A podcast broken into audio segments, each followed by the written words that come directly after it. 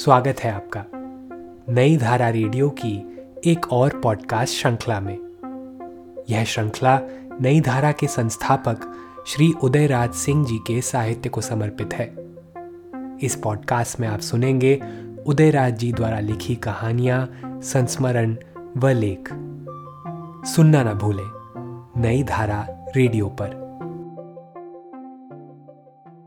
आज सुनिए लेख जो नई धारा के दिसंबर जनवरी 2003 अंक में प्रकाशित हुआ था। प्रधानमंत्री जी, साहित्यिक विरासत का संरक्षण कीजिए। किसी भी देश की सरकार का यह परम दायित्व होना चाहिए कि वो अपने देश की कला संस्कृति तथा साहित्य को सुरक्षित एवं संरक्षित रखने के समुचित उपाय करे, ताकि वहाँ की आने वाली पीढ़ियाँ अपनी विरासत के गौरव से अपने को जोड़ सकें। विश्व के अनेक देशों में वहाँ के महान कलाकारों, साहित्यकारों तथा उनसे संबंधित प्रत्येक चीज़ों को सुरक्षित रखने के उद्देश्य से अनेक कारगर उपाय किए गए हैं। मुझे भी अमेरिका, कोरिया सहित अनेक यूरोपीय मुल्कों में जाने का अनेक बार अवसर मिला है।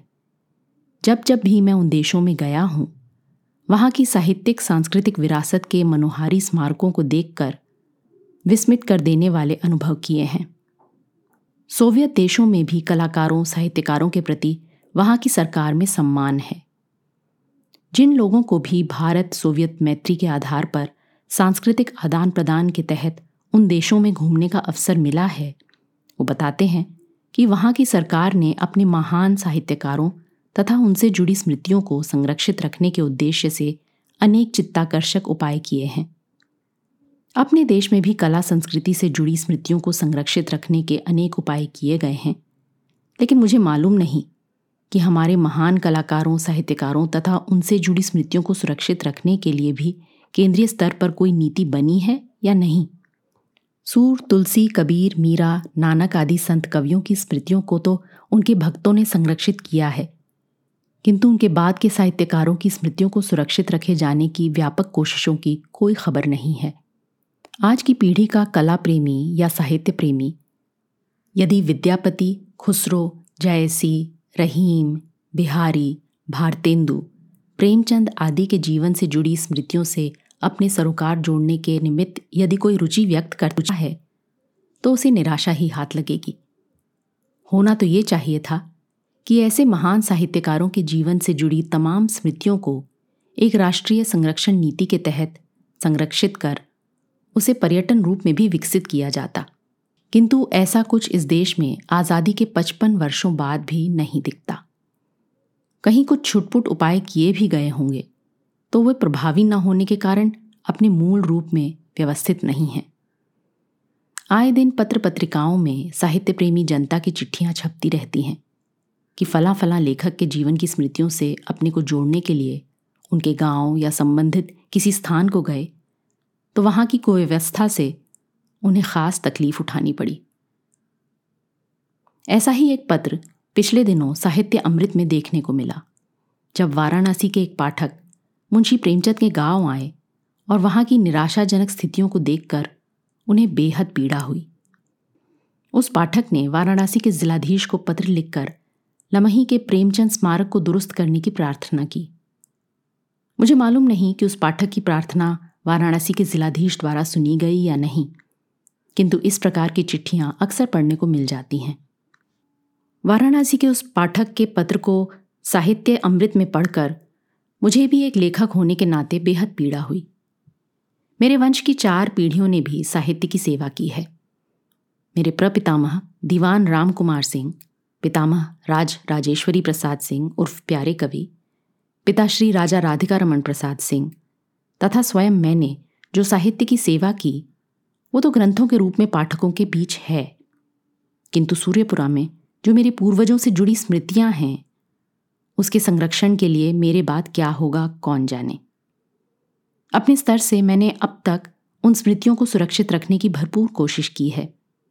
मेरा अपना मानना है कि कलाकारों, साहित्यकारों से जुड़ी स्मृतियों को संरक्षित करने की कोशिशों को उनके परिवारों पर नहीं छोड़ा जाना चाहिए। बल्कि सरकार को कोई राष्ट्रीय नीति बनाकर उसके लिए ठोस उपाय करना चाहिए। अपने इन्हीं विचारों से प्रेरित होकर मैंने देश के प्रधानमंत्री माननीय अटल बिहारी वाजपेयी को एक पत्र भी लिखा है। हमारे प्रधानमंत्री जी कवि हैं, इसलिए भी इस ओर उनका ध्यान आकृष्ट करना मुझे आवश्यक लगा। जो पत्र उन्हें लिखा है, उसे अपने पाठकों के बीच भी रख देता हूँ। मान्यवर वाजपेयी जी। सादर नमस्कार। पंडित विद्यानिवास मिश्र द्वारा संपादित साहित्यिक पत्रिका, साहित्य अमृत के जून 2002 के अंक में मुझे रवि कुमार तेवतिया द्वारा बनारस के जिलाधिकारी को लिखा पत्र। पत्र की फोटोकॉपी साथ संलग्न कर रहा हूँ।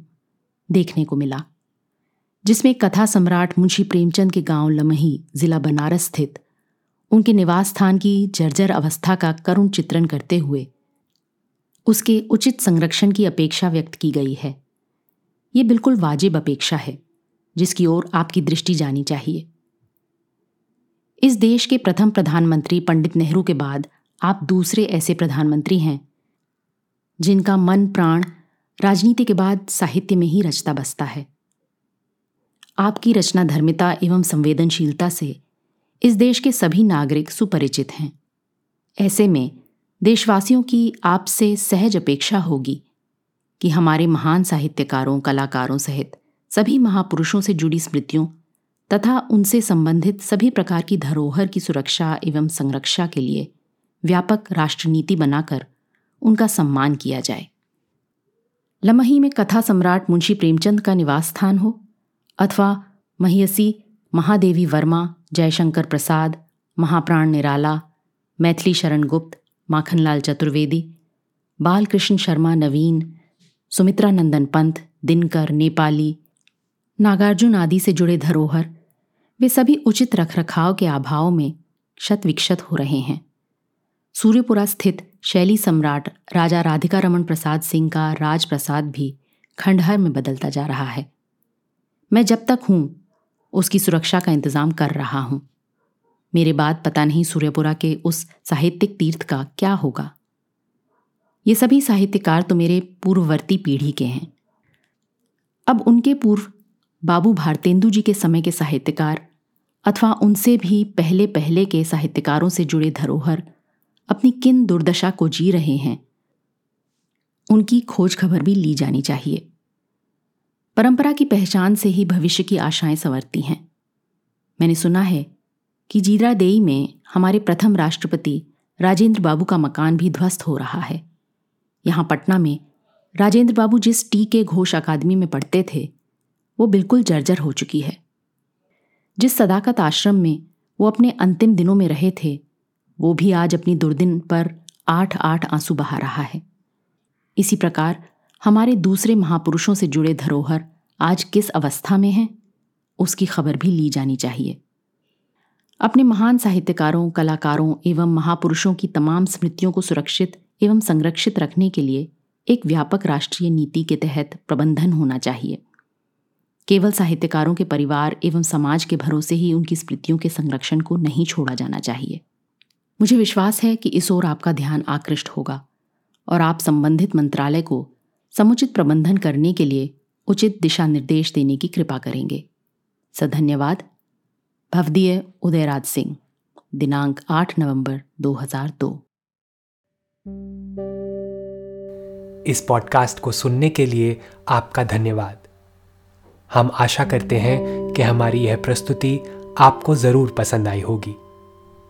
अन्य पॉडकास्ट्स, वीडियो इंटरव्यूज़ आदि के लिए नई धारा को सभी सोशल मीडिया प्लेटफॉर्म्स पर फॉलो करें। जल्द ही आपसे फिर मुलाकात होगी। धन्यवाद।